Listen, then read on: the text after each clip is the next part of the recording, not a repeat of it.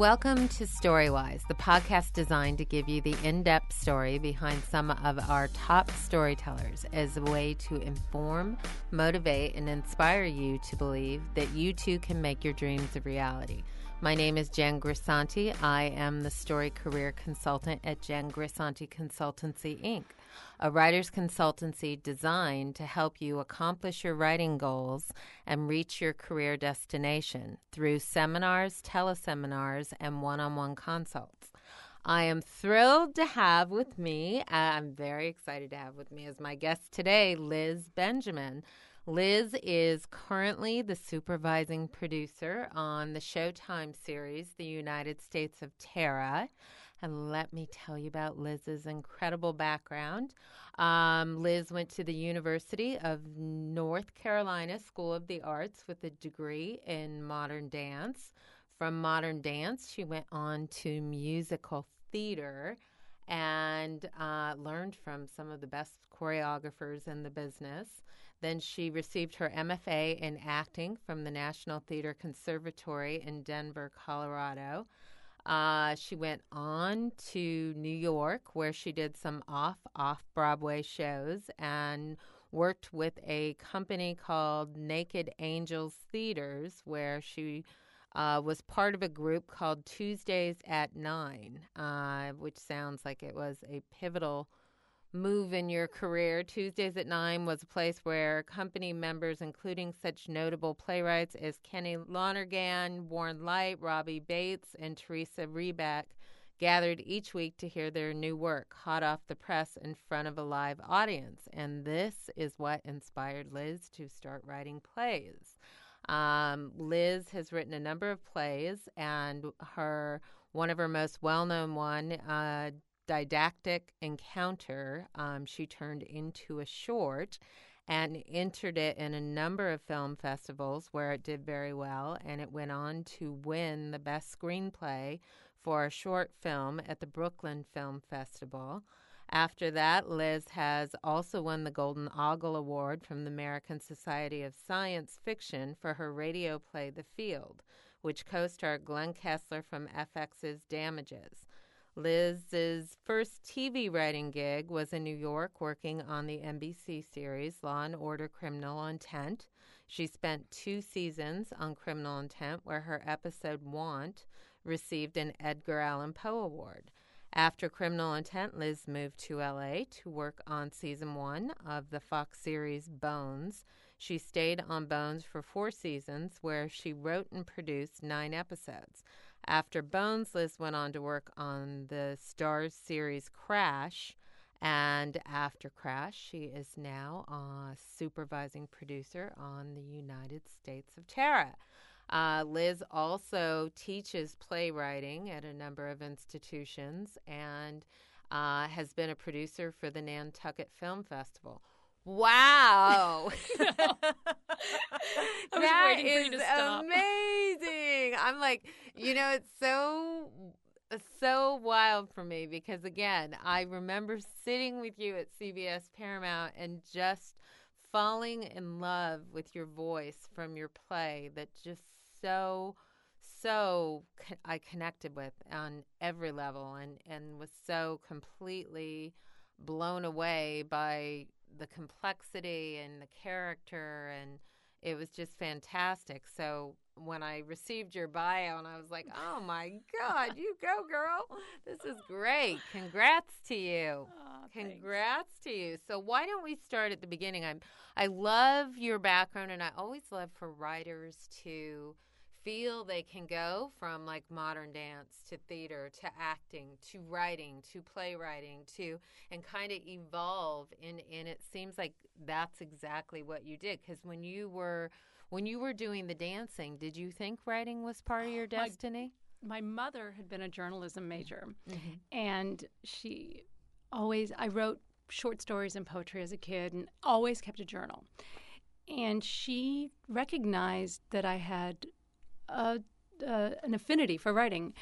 And I always thought, no, that's her thing, and I'm a dancer. And right. so I rejected, rejected, rejected writing because I wanted to move. I was really, you know, just passionate about dancing, and that's I, lo- you know, that was what I lived for. So, you know, that was always there. Right. And it wasn't until I got injured years later and then went wasn't ready to quit performing that I went back to school for acting. Then I got involved in I went back to New York and I did some plays. And I was never really comfortable acting. I it just wasn't the same for me as dancing. It didn't use the same parts of my brain.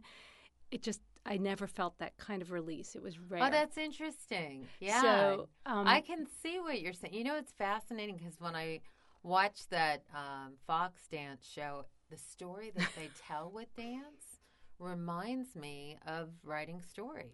So, it's the same for me. Yeah. It's the same area of the brain Yeah. that opened up. Yeah. I under, those neural pathways were already created. So when you know I was acting, and I had two really good friends who had both been actors who had transitioned into directing and writing, and they were Mm-hmm. really successful. And one was Peter Hedges, and one was Joe Mantello. And both of them separately took me out for coffee when I graduated from acting school and said, um, Don't just act because you will not work all the time and diversify, write, direct, teach, do something else to, to make your. what great to- advice. it was hear at the amazing. And yeah. Joe was a member of this theater company, Naked Angels, and he sent me down there to, to sort of participate in this Tuesdays at Nine reading series where actors and writers work out every week for uh, new work. And I went, and they were starting a writing class, and I thought I wanted to do that. Right. And once I started writing, I didn't want to act anymore. Interesting. I just felt very strongly that I had found that where you were supposed to be. hmm Yeah. And the first time I sat back and heard my words read by actors and I sat on the other side of the table, I really felt like I didn't need to perform anymore. Mm. You know, when I first went to the cold reading series, I was by myself and I sat in this audience and there were some famous people there and just regular people and there was it was it was an amazing experience because writers would bring in 10 pages of new work whether it was a novel, a play, a screenplay, a musical, a song. They would bring it in and the work would be passed out to actors cold so they would not see it beforehand and then the actors would get up and they would read it. Wow. And I was thinking, don't call on me because I'm not. Call- I just was terrified that they would, you know, give me something to to act, and I didn't want to do that. But the writing, it was amazing, the spontaneity, and also how you could just hear when something, for me, just instinctually, I could hear when rhythms were off or something wasn't working. And um, when I started taking the writing class, it was where then the next phase would be to bring in your work to Tuesdays at 9 and hear it in front of a live audience before you put together a performance of it. So it was a developmental, you know, workshop. Take me into that first moment, like when you had a live audience and your your words were being spoken. What what Oh, was that God. feeling like? It was, I mean, you know, I, I don't even know if I can put it into words. It was transcendent because the audience was with it in that moment. There was just this complete synergy from the stage, the words hitting their ears, to the audience getting it, and you realize, oh my God, they're getting something from this, and and there was kind of a transmission, an energy that was happening that it just happens in live performance, and it felt as good to me as performing.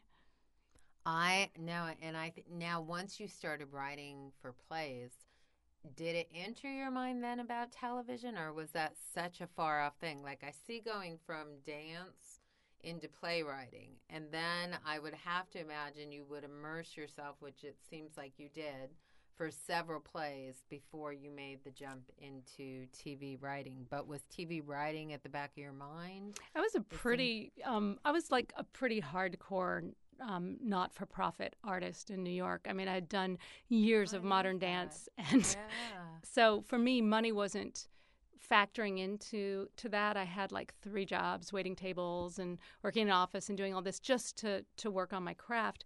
And that's because um, Warren Leight, who's a member of Naked Angels, saw one of my first plays and said he pulled me aside at this bar, you know, because we'd go out afterwards and talk about the work and stuff. And he said, you know, write plays for as long as is financially possible. And I didn't really understand completely what he meant at the time until I got a few years into it and realized I that there was this thing, television, and you could make money.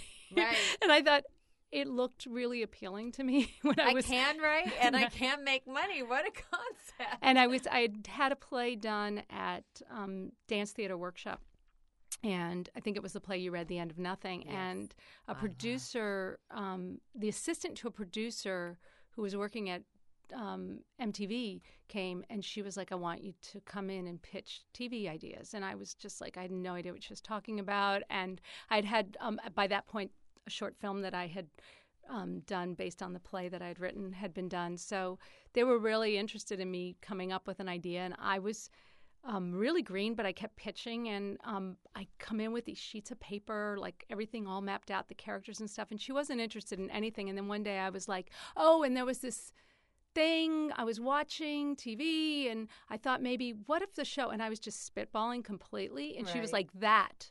I want that. And they actually made the pilot of that show, which, was, a- it was um it ended up being called 1159 and it was conceived as an interstitial show that would take place in between music videos kind of like the taster's choice commercials where you would just pick up this group of kids that were um, roving from different parties and the, it, was just this idea that i had that you could just follow a story in like two minute bites right. and they did it. But then when um, they bought it and I wrote it, and then they brought in a much fancier writer to rewrite it, they turned it into a half hour. Wow. And it didn't, you know, they never made it, but obviously. still, but that's still, huge. it was huge, and that was sort of really very early. And what did me. you think of the pitching experience? Because Terrifying. that's very early on. was- right. If you think about pitching from like when you first started to now, what what has the evolution? What have you learned about pitching? What what advice would you give to writers about pitching?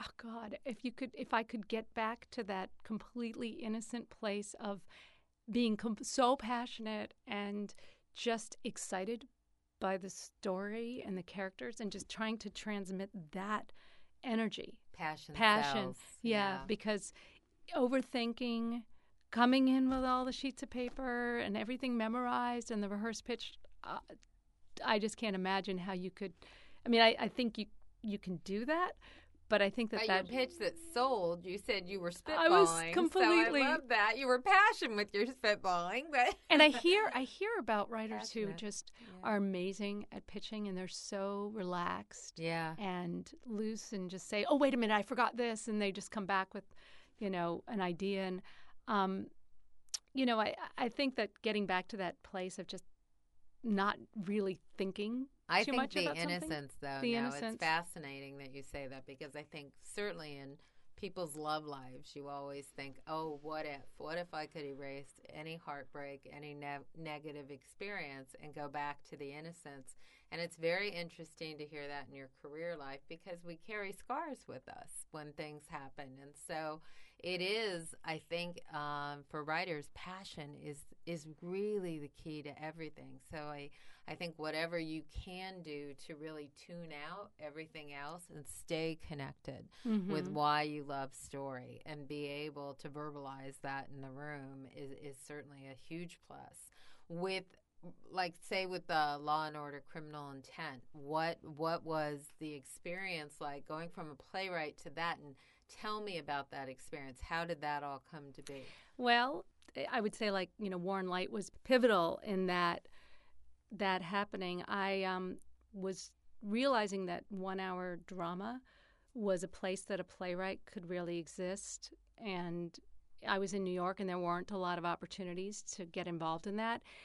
Plus, I didn't know if I was going to like it, so I was asking around to everyone I knew. I had friends who were on Sex in the City and um, you know different people if they knew anyone who needed a writer's assistant because I thought well I'll just you know be a fly on the wall and see if I like it and um, a friend of mine who um, Paula Devicq who was on Party of Five had just Yeah. gotten a series called 100 Center Street that was I with remember that. Yeah. right an A and E series Great. and she said let me ask one of the executive producers he's such a nice guy I'll see if he needs an assistant and she told me that he didn't, but that he had an assistant, but that he'd have coffee with me. And we had a really great coffee and he said, "You know, I don't I can't offer you anything. If you want to assist my assistant, I'll teach you everything I know about TV."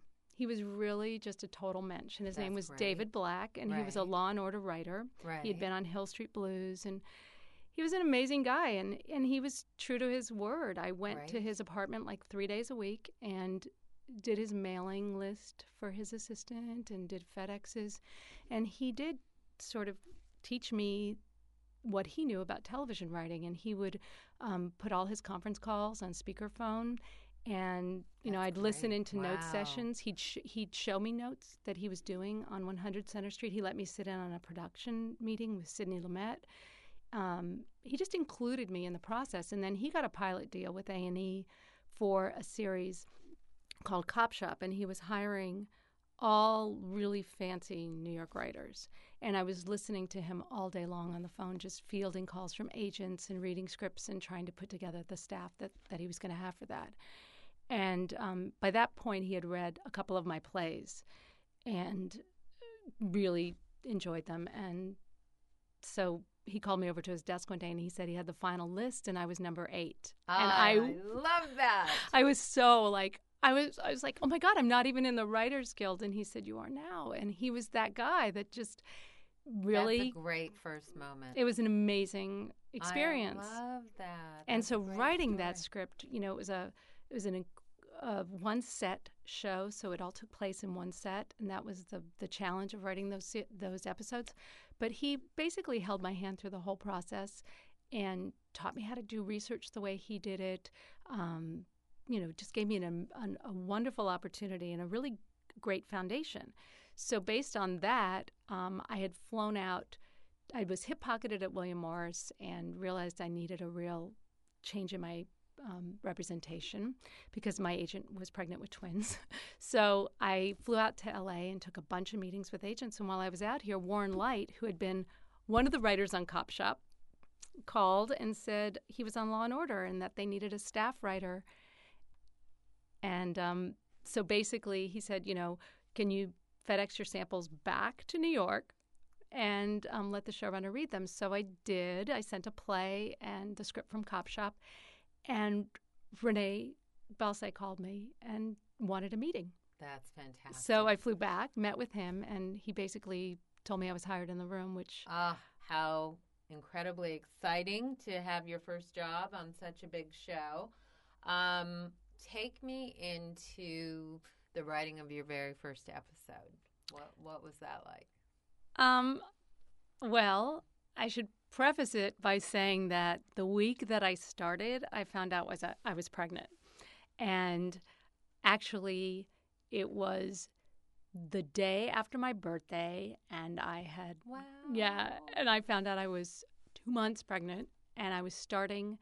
Um, This Law and is good for women to hear. this is very good. I was for women to terrified. hear.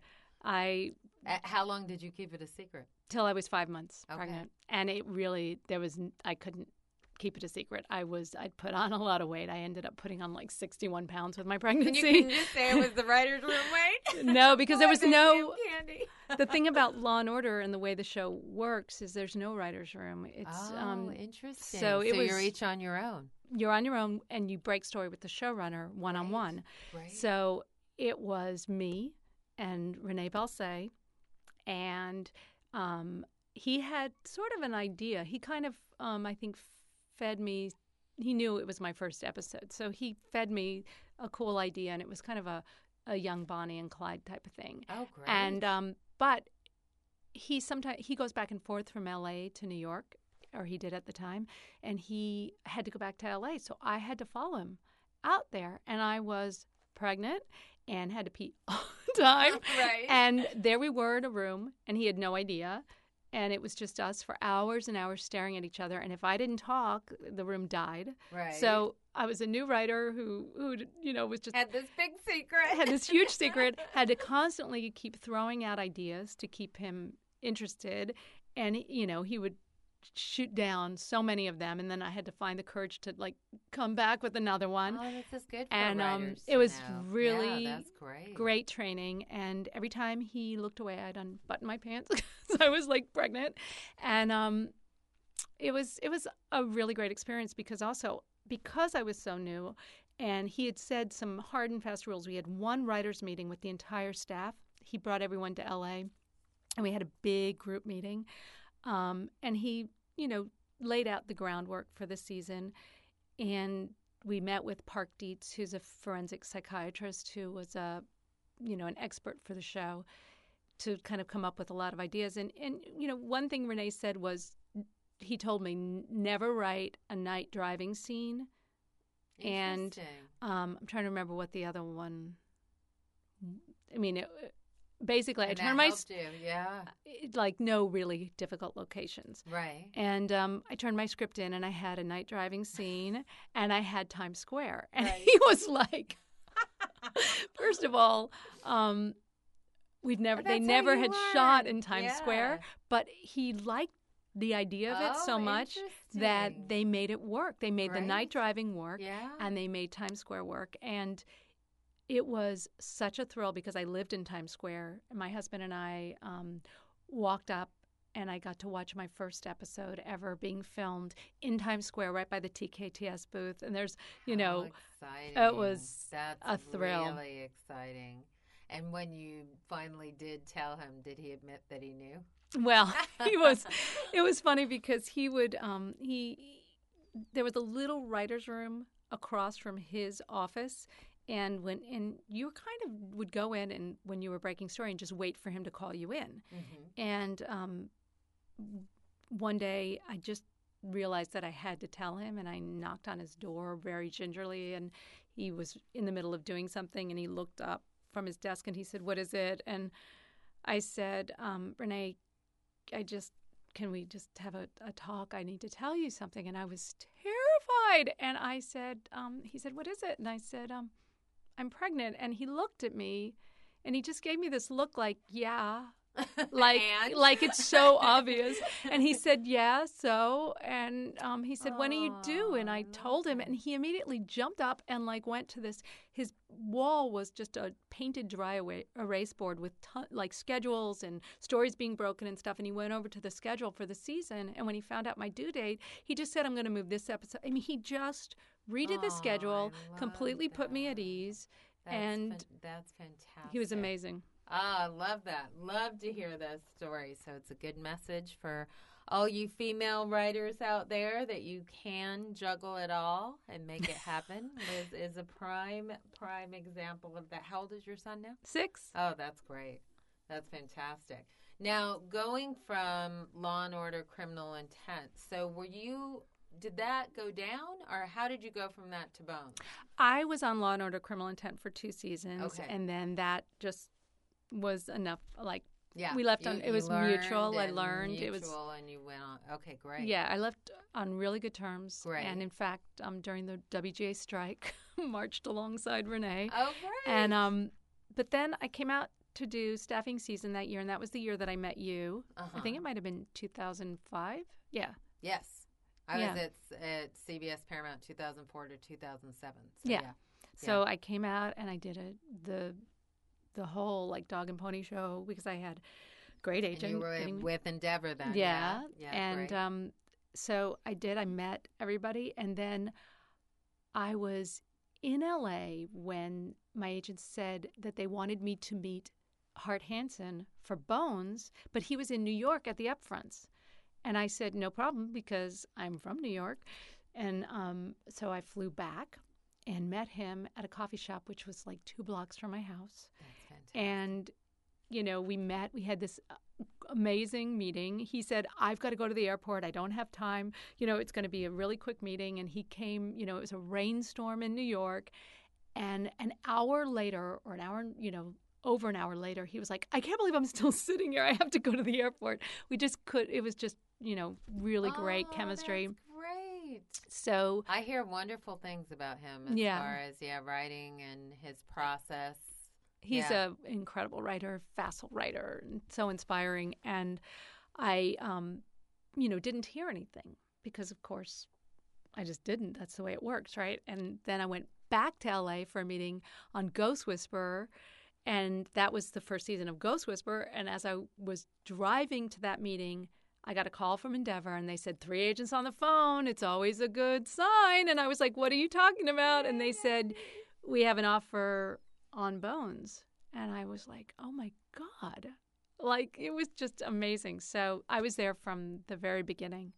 Do you know what I love about all that? Like when you hear the tradition, um, I love when I see agencies really partake in making that moment like this grand, unforgettable. Mo- I think that's fantastic. They, yeah, they were psyched. Uh, It was such a great pilot. I remember reading it and thinking, um, and watching it and thinking, it's so simple. It was so wonderful and simple and clean and clear. The series was so clear and it was refreshing and it was really fun, the banter. And it wasn't complicated and Because you got to get some of your character stuff out with the banter. It's a procedural that had a strong element of character. and Hart always knew what this show was for him. hmm character wise, he always knew that it was a character show. Right. And I love that though. I think that's what that really ha- adds so much flavor to it. oh, he, yeah. Yeah. he had that. That was his vision, I think, from the very beginning. Mhm. He couldn't do that. It was a procedural. And so it was, it just took seasons. Each season, it got closer and closer to where it is now, where it's just pure character and comedy. And um, it's a lot of, you know, great. yeah. It was still the procedural, but it's And a different kind of. years you spent there. That is, the, and now you and you wrote and produced nine episodes there. So, if you were to think about what you learned over that nine episode arc, um, like your your first day walking into producing your own episode to your last episode that you produced at Bones, what what was that journey like?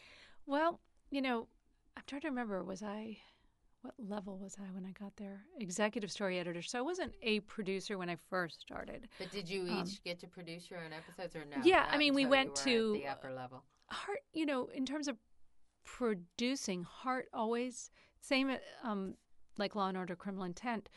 You went to the production meetings. You answered all the questions because um, you know you had done all the research hmm and you were the expert in Right. all of the sort of forensic. Um, you know, I'd asked Kathy Reichs, uh, you know, this forensic forensic anthropologist. I would a call her and ask her questions, so I had the answers to certain things, so I could tell the art department how the body should look, or or based on my research, what you know, What being concept meetings? yeah, you would be concept all- meetings yeah. and wardrobe, you know, Great. that kind of thing. He would include us in that. Um, season one, less so because it was complete mayhem. I mean, going from, you know, Law and Order Criminal Intent, which was such a well-oiled machine by the time I got there, that it the ship was just just running smoothly and everything was just, you know, unbelievable. And a new show is chaotic. It was and- total chaos, especially because I think it was our third episode.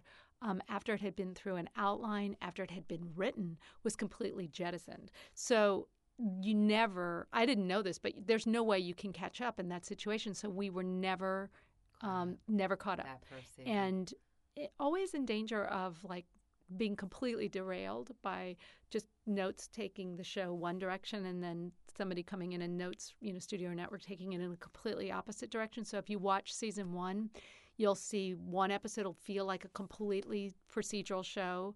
The other then you'll see another episode where they they would have said booth and brennan are in too many scenes together. So the next episode you'll see they're like both doing these disparate things the next episode they weren't in enough of the show together so you'll see them together again. And it was just i look back on that and i cannot believe that it it's where it is today. It's going into season six. Well, it's interesting because I can tell you from a current programming executive viewpoint, like that first, um, the moment you, the series goes from development into current programming is when it gets picked up to series, when the pilot gets picked up to series. And I would say it used to be in television that you got like eight to 10 episodes to prove yourself. So it was kind of like you got all that time to iron out all the kinks that you spoke about. And the kinks, I think, in your first three to five episodes are really learning to unify your studio, your network, and your executive producer's voice. And, and I think that on some shows could take two episodes on other shows can take eight and in the, in the meantime those shows get canceled so I, I i think it's fantastic that in the midst of the chaos still the show found its core and and was able to succeed. And as you say six seasons later that's fantastic. Well it was it was a really amazing um, season one staff too Yeah. because Steve Blackman is on private. Right. He's running Yes. private practice now. Noah Yeah. Hawley has, yeah you know, his second. oh they're great Oh, amazing writers. And, you know, I've, I felt like coming into that um, from Law and Order, I hadn't really been on a, a, a staff where the staff worked together like that. So it was a really great staff to, to work with for for a show like that because everybody was just pitching in and That's diving great. in and what do you need and I mean I was always sending story ideas downstairs or doing research or Great. you know just trying to keep this show going. And now, did you? And I know some shows you don't get to. So, did you get to go on the set when your Mhm. show was being produced? mm-hmm. Oh, that's great. That's fantastic. And what was what was the experience of working with actors? Like, if, did you ever go through experience when the actors would change your words or not understand your words? I know every writer does. What was? How did it feel when that happened? Well- and how do you handle that? you know, Hart, I think I'm trying to think if season one he had a 24 hour rule, but you know, he he's pretty strict with changes. I mean, if it's like you know, um, something that doesn't really affect the sense of a line, and it's Right. something really small, I don't think at this point that he would object to it. But things that uh, that really affect the story, he was pretty careful with. So um, it was that was So they didn't have the liberty. That's good. yeah. That's So good. it- They didn't have a large amount of leeway to And, be able um, to. Yeah. I, I remember on my was it my first episode? I think it might have been my first episode. Yeah, um, Stephen J. Cannell, Uh huh. his daughter Tanya McKiernan directed it, Yeah. and so he came to set, and I was like, "Oh my god!" Was- it was amazing. I got to sit That's with him, and. I like her too. She's great. she's great. She was great, and he um, was hilarious. I mean, he was amazing. He was just like What he- a great experience. He like couldn't believe actors had blackberries on set though. He was like I'd get rid of those. He was like uh, he would take away their sides so that they would have their lines cold. He was really old school. Everything you know, I See, can but you learn from that. Yeah. I mean, it's like you get to be a sponge. So I think that's fantastic. What about, like, you brought up Tanya McKiernan, who's a director. What What is, for a writer who is producing their first episode, what is the, the, uh, etiquette as far as between the writer and the director? How, how what is that like? I really feel like um I, I feel like you have to let a director because they're always a guest in Mhm. coming into Yeah. a series let them feel the you know it's it's their show Right. for that episode Right. so I, I would take my cue from them and answer questions i wouldn't I you think know that's step an in approach. I do because I know that's got to be intimidating, as you say, because you guys are all there all the time. So you and I would imagine, um, and but I think the idea of learning to work well with directors because in TV the writer has more power. So Right. I, I, I do think that is a very important relationship to learn to make work. mm-hmm. You know, to get your episode the best that it can be. and with something as specific as forensic anthropology Mm-hmm. for a director coming in you know that, that's such a specific thing to try to to take on Yes. for for one episode so they you know directors would come with very specific questions like w- could this scene be done at this part of the lab or you know because maybe they had a different vision for how it would visually be tracked you know Right. through the lab and you could say well no no i wouldn't do it in that room but you could do it in this room or like Right. help them kind of So find the collaborate. episode yeah, collaborate Oh, that's great. I think that's great. All right. Well, with that, we are going to take a break and then we are going to come back and talk to you about Crash and starting on United States of Tara uh, and, and hear what those experiences have been like for you. We are out with Liz Benjamin, who is supervising producer on United States of Tara. You're listening to Storywise with entertainment consultant Jen Grisanti. Storywise is a podcast designed to give you the story behind the people who tell stories, offering you insight on what it takes to work as a writer in television and film. Hear this and other podcasts on www.jengrisanticonsultancy.com, a full service writer consultancy committed to guiding your vision. And we are back with Liz Benjamin. Um, so, wow, I mean, we've covered so much, which I love. No, I think so. It's so great for writers to really get a strong sense of what is it to be on a set. What, you know, what mistakes do you make and you learn from, and you get back up and you get better the next time. Um, so, going from Bones to Crash, which was your first cable show, what was what was that experience like? What was what is what was the writers room like on Bones as far as breaking story and then going to Crash? What was that transition? Big Um, difference. Uh, Well, on Bones, I we were doing six acts when I left, Right. and you know that's like eight pages an act. You're it's so much story to get in Yes. to an act. Plus, you have um, very specific things you have to hit story points and clues, and a lot of things to juggle. And, um, you know, it's plus you're doing all this research. So, as you're being very creative in the room and, you know, just opening yourself up to these wacky possibilities and b- crazy bone clues and all this stuff, you have to go away and make it all work. Right. So, Linking. You linking link, and get- set up. Right. and get your research in Trigger, place so that you can back it up and support it mm-hmm. because um, that it's very important, you know, to have that all in place. So it, it's a really um, it was very very different than going to Crash. I went to Crash. And there were no act breaks. And I felt like, you know, you've been riding this bike with these training wheels, and all of a sudden the training wheels There are off. no and it's like, just right, right? The scene. It can be long, it can be two pages, it can be, you know, three pages, and it's like, it was there. There was an incredible freedom, and the showrunner, um, such a wonderful. Is that Glenn?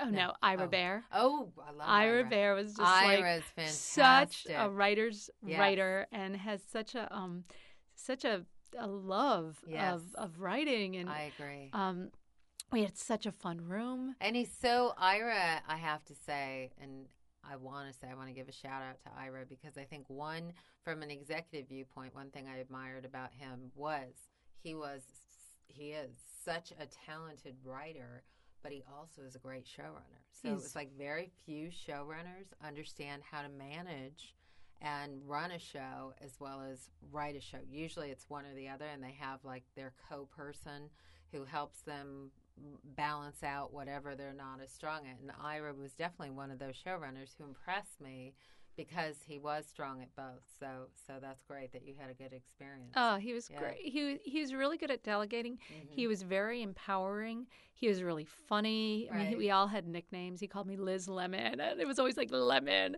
Um, you know, we just we ate well. It was a really small, very tight staff, and um, we just really just you know made this show. We just had. I would say the writing was, in terms of Bones, there were like nine writers. Sometimes we'd sp- split into two rooms, and um, it was you know not not a formula because Hart hates formulas. So each episode was d- you know slightly different. Mhm. Um, but it's still at the end of the day, you are solving a crime. You know, you're meeting suspects, finding really creative ways to get that exposition out. And on Crash, you you would be writing scenes that had you know complete emotional arcs Mhm. and had nothing to do with with um, they would be off plot. They would you know have So your playwriting probably came in handy there. it really felt yeah. like that was closer to what where I had started out as a writer. right. and um, all the procedural work has just really supported that. Um, With now, it's fascinating to me because I I'm so like probably the biggest thing I teach writers is story structure. So and the act outs do make it easier. Like even like Mm-hmm. in writer and teaching writers on the verge. Sometimes when we have the cable shows, we do have them do act breaks as a way to just help them learn to tell story and then take the act outs out when the script goes out. Um, but actually, some cable shows do have act outs. Um, so it, it what was it like going from the structure of an out act out in the the even though you don't have a set formula as you say, you still everything does pretty much reflect back to the dilemma and the goal in a lot of the act structured storytelling. So what where does that play like you mentioned which fascinates me and cable it was more about the character arc for for crash for Mm-hmm. sure um i also think you know i'm a really instinctual writer having been a dancer Right. really learning to to communicate non-verbally right and to go with my gut and um dancing uses a gr- you know a lot of imagery the way that you are able to execute really difficult movement is to get out of your own way Right. and to have an image right that helps you get through it. So you know you're um, you're a waterfall or something you know corny like that, but but it'll help you do a Oh, turn love better or something. So it's this very kin- kinesthetic um, way of working. So for me, when I'm writing and I get to to a certain place, like in my own work or like with the cable stuff. Um, I get to that place where I, it's my there's something inside my gut where you just feel like just ride the wave to the end of the scene like um, it's almost like surfing or what I would imagine surfing is like you just kind of ride the the you know what energy your of a story point is and it's going into that Right. and coming out of that And Yeah. that's why, for me, dancing and writing were so similar because in dancing, I always had the sort of command central in the back of my head working, knowing that I had to do, you know, the turn down, whatever the movement was. But it couldn't be in the forefront of my brain. Mm-hmm. Right. Like I couldn't get locked up there. Yeah. It just had to be back there in the knowing place. And then I just had to kind of like feel my way through so it. it and, sounds more spontaneous and authentic and just, yes, to, to exactly. your creative nature and that's, That's- what great. writing is the same yeah kind of thing. Like you know where you're going or how, and sometimes you'll surprise yourself, or the mm-hmm. characters will just take off. right And to see what organically comes out. And I would have to say, in the in the episodes I saw of Crash, it definitely felt like that, which I which was fascinating for me. Just like I would say, True Blood very often goes off on this tangent where you're trying to figure out the structure.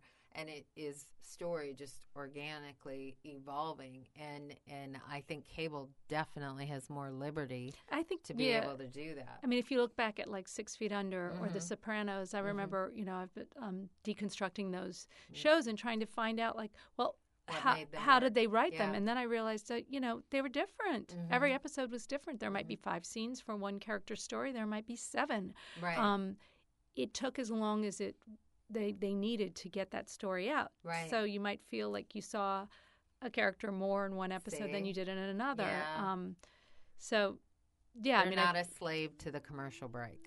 so that that that's a big thing. No, I think that's a very big thing.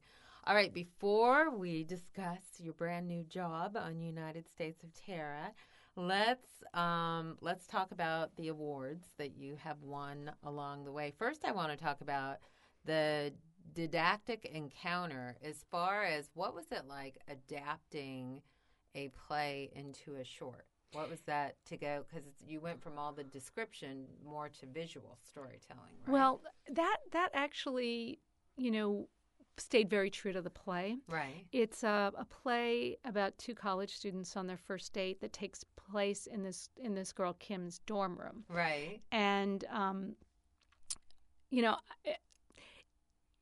It, was a it was one of those things that I wrote Right. in my my writing class at Naked Angels. Put it up at Tuesdays at nine. Two actors were chosen that night randomly. Um, they read it cold and they were perfection. Wow. And um, then my husband, Nathan Dean, directed a production of it down, down, way downtown in New York City at, on Ludlow Street. And um, in this tiny little theater called Expanded Arts. I mean, it was as big as, um, you know, a shoebox. It was Right. tiny, tiny. right And the the actress who was in the play, Jen Albano, her friend Alex Brodsky came and fell in love with it, and wanted she was looking for directing projects she was a film director and she wanted to make it into a short so i really lucked out because she just raised the money and she raised the money she raised That's the money fantastic. she got Wow. um, all of these her. amazing she had That's all of great.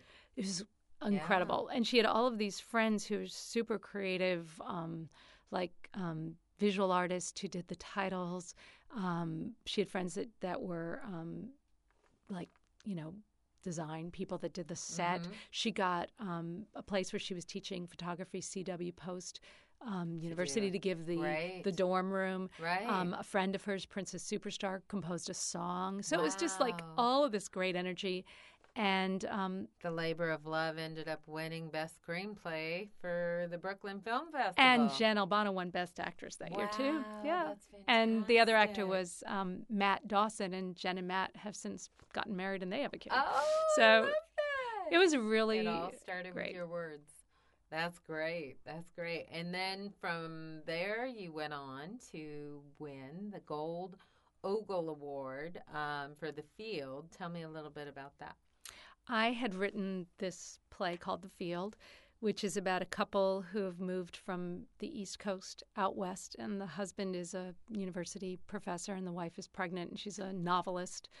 And um, there's a ghost in the farmhouse that they they um, you know have bought, and there's also these Indians in the front yard digging up bones, and they realize that they're the house that they've bought is on the site of an Indian massacre.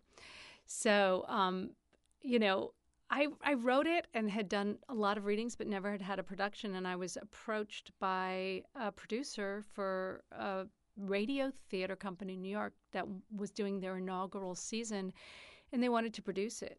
So I said sure, and then um, we did a we did a production of that and um, Glenn Kessler, who's now creator and writer on Damages, you know, was an actor. He'd come out of NYU, so he was in that, and Kira Naughton, an actress. wow So, you know, we he entered it into a festival, and it won the Gold Ogle Award for this festival in Minnesota. And I was really, it came out really well, and you can download it on the internet. And really Yeah, it was- how it- do you find it on the internet you just me, Google me, the play. and- Google you, and the fe- the name of the play is The Field. Okay, great. I'm going. You'll hear Glenn Kessler. Be He'll be like, you. Why are you telling people to Googling listen to this? Ogle Award. um, I think you know what you touched on that I thought was interesting. How interesting, metaphorically, that you did a play about Indians and bones. I did two plays about bones.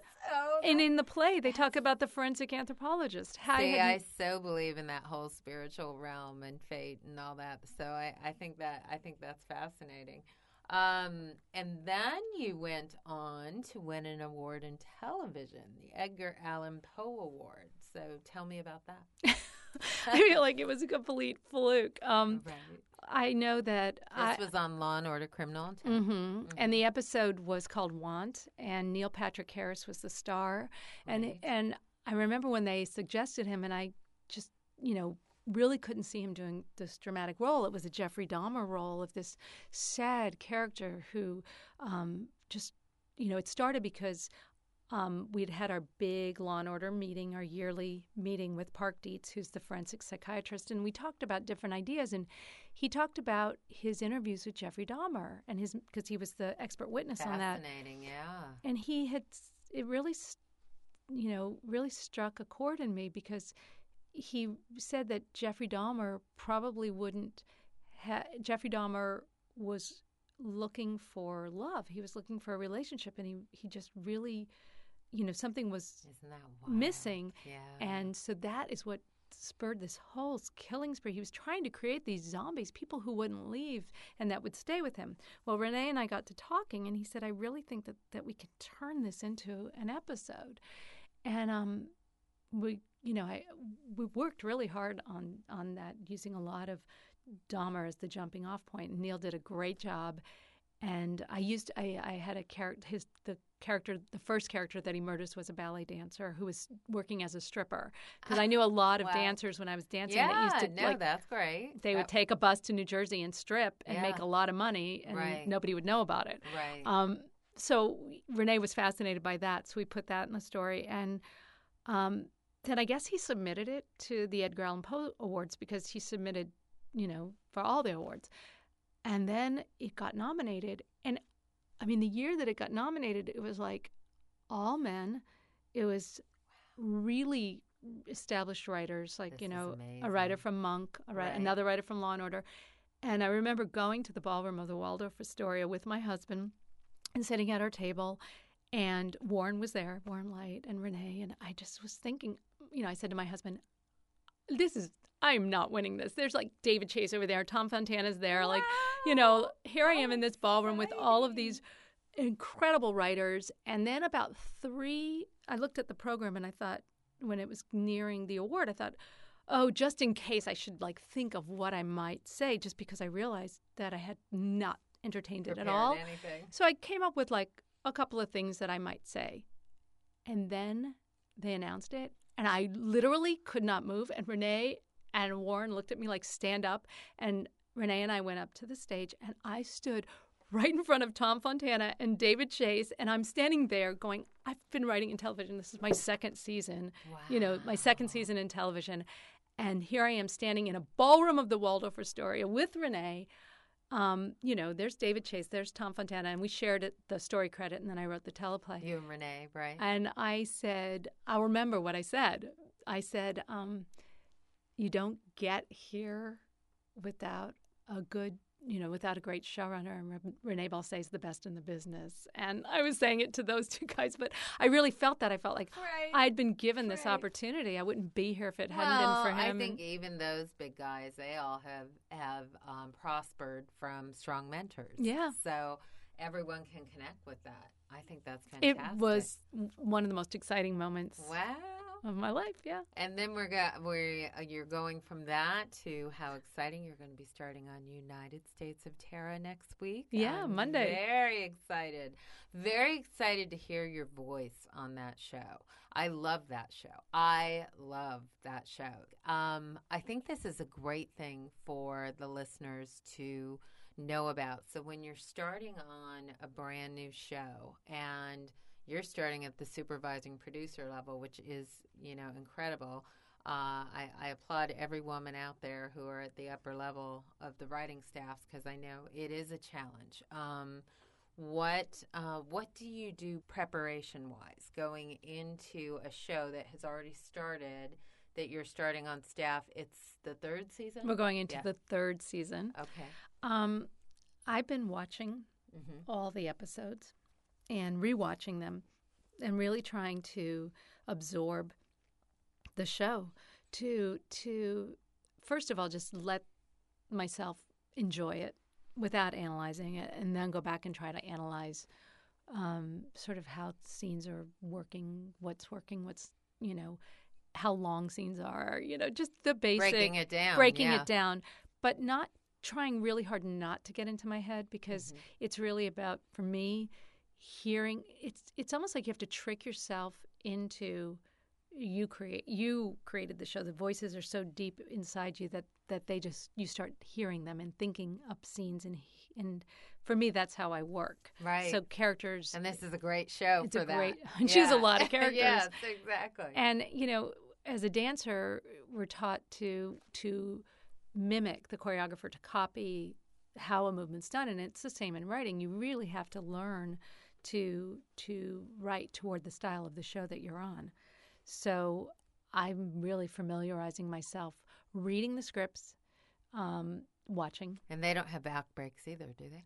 No, Yeah. not not no. I mean, Right. there's definitely storylines, Right. And they they they are started and you know they arc Right. throughout an episode.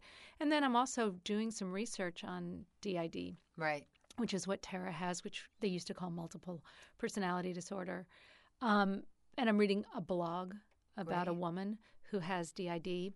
And it starts in June 2004 and goes up to present. So it is a lot of, of reading personal journaling by somebody who has this. Oh, and has that's a, an excellent thing to do for research. yeah. though. So that's and- great for people to know. With the internet nowadays, there's endless ways you can you can know your show and know what your show covers. And I think, you know, when I first started writing, research scared me that it wasn't going to be right or that, you know, there's just a mountain of work to do to plug it into an episode.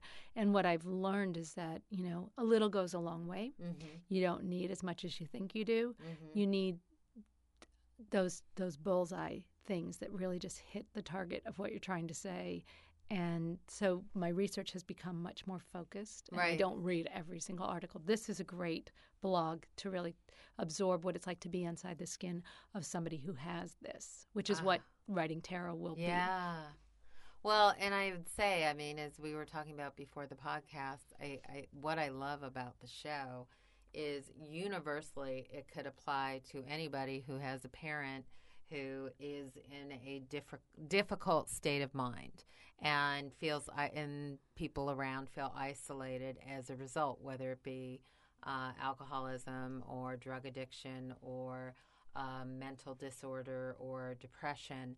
And I, I love that the show breaks down the walls and and is able to show that they're you know they can be a normal family. They can love one another. They can learn to get over things. They can laugh at things. They can deal with problems. They can really um really just pull apart what it is because i think half of our ignorance is not understanding things. And Mhm. so one thing I love about television and cable, for that matter, uh, all of television, but cable in particular, is that they can take the deeper life issues and really pull them apart and stop isolation in the process. I think, yeah, I think there are a lot of universal themes in the show. And it's funny, my sister um, just started watching it when she found out I got the job. And she finished season one and she said, um, she's like, Liz, it's like the Munsters. I was laughing. See? and Isn't she totally was like, it just reminds me of that, like, the you know the family on the block that is just so different, Different than everybody, everybody else, else. but they're living this life. They've made it all work. Really true. And it really, I started to think about it, and I thought she's right. You know, Yeah. the Munsters lived in their house, and they had all this wacky stuff going on, but they just, you know, they went, They were a normal family. they got in the car, and they drove on the family vacation, and Yeah. they did the, you know, Yeah. So I love that. That's an interesting comparison.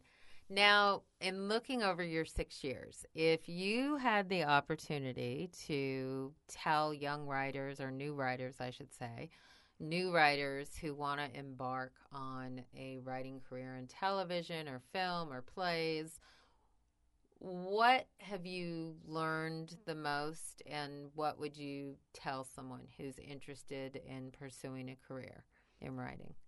Well, you know, my background is in playwriting. So for writers who are interested in theater, I'd say align yourself with a theater company that try to, you know, to get involved with a theater company that has strong development, um, you know, uh, you know, an awareness or not an awareness, a um, um, emphasis on development, like Naked Angels does um, Ensemble Studio Theater in New York, EST. I also had taken a lot of classes there when I was just starting out. And ironically, um, one of my very first playwriting teachers was Will Scheffer, who created Big Love. Wow. And um, he was an incredible I influence. love Big Love. Yeah, amazing. Love Big Love. And Will was an incredible influence on my writing because he was um, from the school uh, where he really encouraged us to write with complete and total abandon and get out of your way and write from your heart and then rewrite from your head. And I would say, don't go for you know really allow yourself to to write and make mistakes and just be messy and then go back and look at it I learned so much from that um, experience because it really helps when you're on a deadline for a TV episode and it looks, you know, you're looking at 60 pages for a network drama, right? 59, 58 pages. And you you got to just write like the wind. Hart Hanson used to say, "Write like the wind," and I know what he meant. Catch it.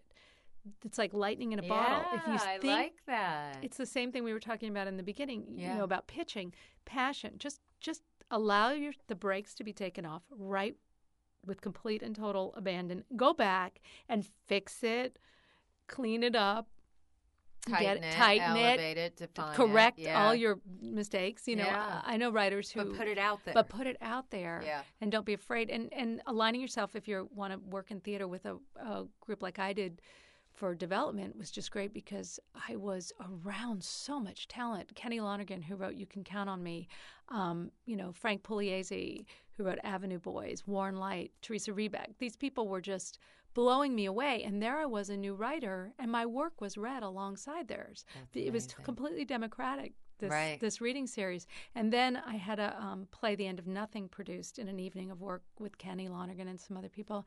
And Kenny had and Pippin Parker and Frank Pugliese. These guys had this writers group, and they asked me to join. And you know, I would say if you can get involved in something like that, we met every writer groups. Yes, that's we met every week. We of shared our work. Yeah. We discussed it. I Mhm. learned so much. I remember um, there was a big argument in writers group about how to write stage directions, and of Mhm. course, for the first year, I could not, I couldn't even talk because I was Mhm. so intimidated. But they were like, all the guys were arguing. They'd all gone to NYU together, and they were talking about stage directions. And this big argument was. Um, don't write a lot of stage directions because actors just cross them out. And Kenny said, he was like telling me, no, get your vision on the page. The, a director can always change it, an actor can always question it, but put it all down. And if you Oh, read I his like plays, yeah, they are com- so descriptive. right. And you are you have no question as to the point of view of how a scene should be played, or you know, See, but I, you know what I love doing is when I see a feature or a TV show is going to the script and seeing what's in writing versus what came out of the director. mm-hmm. So I agree with him. I like that. Put it all down there, and then it's your vision. yeah, exactly. So I've had some great influences, and I would say that um, it wasn't those influences came from from opportunities that didn't um, pay me any money. They Right. were all things that I did, you know, for the love for of the free. Yeah. labor to love, yeah. but just developing my voice, working on my craft. working, Working. writing. Yes, those are great pieces of advice. So to go over them, you say line yourself up if you're a playwright with the right theater groups, um, a writers group in television. I'm sure features and plays. The writers group apply to all of them. And I love your idea of just let it all come out and then go back.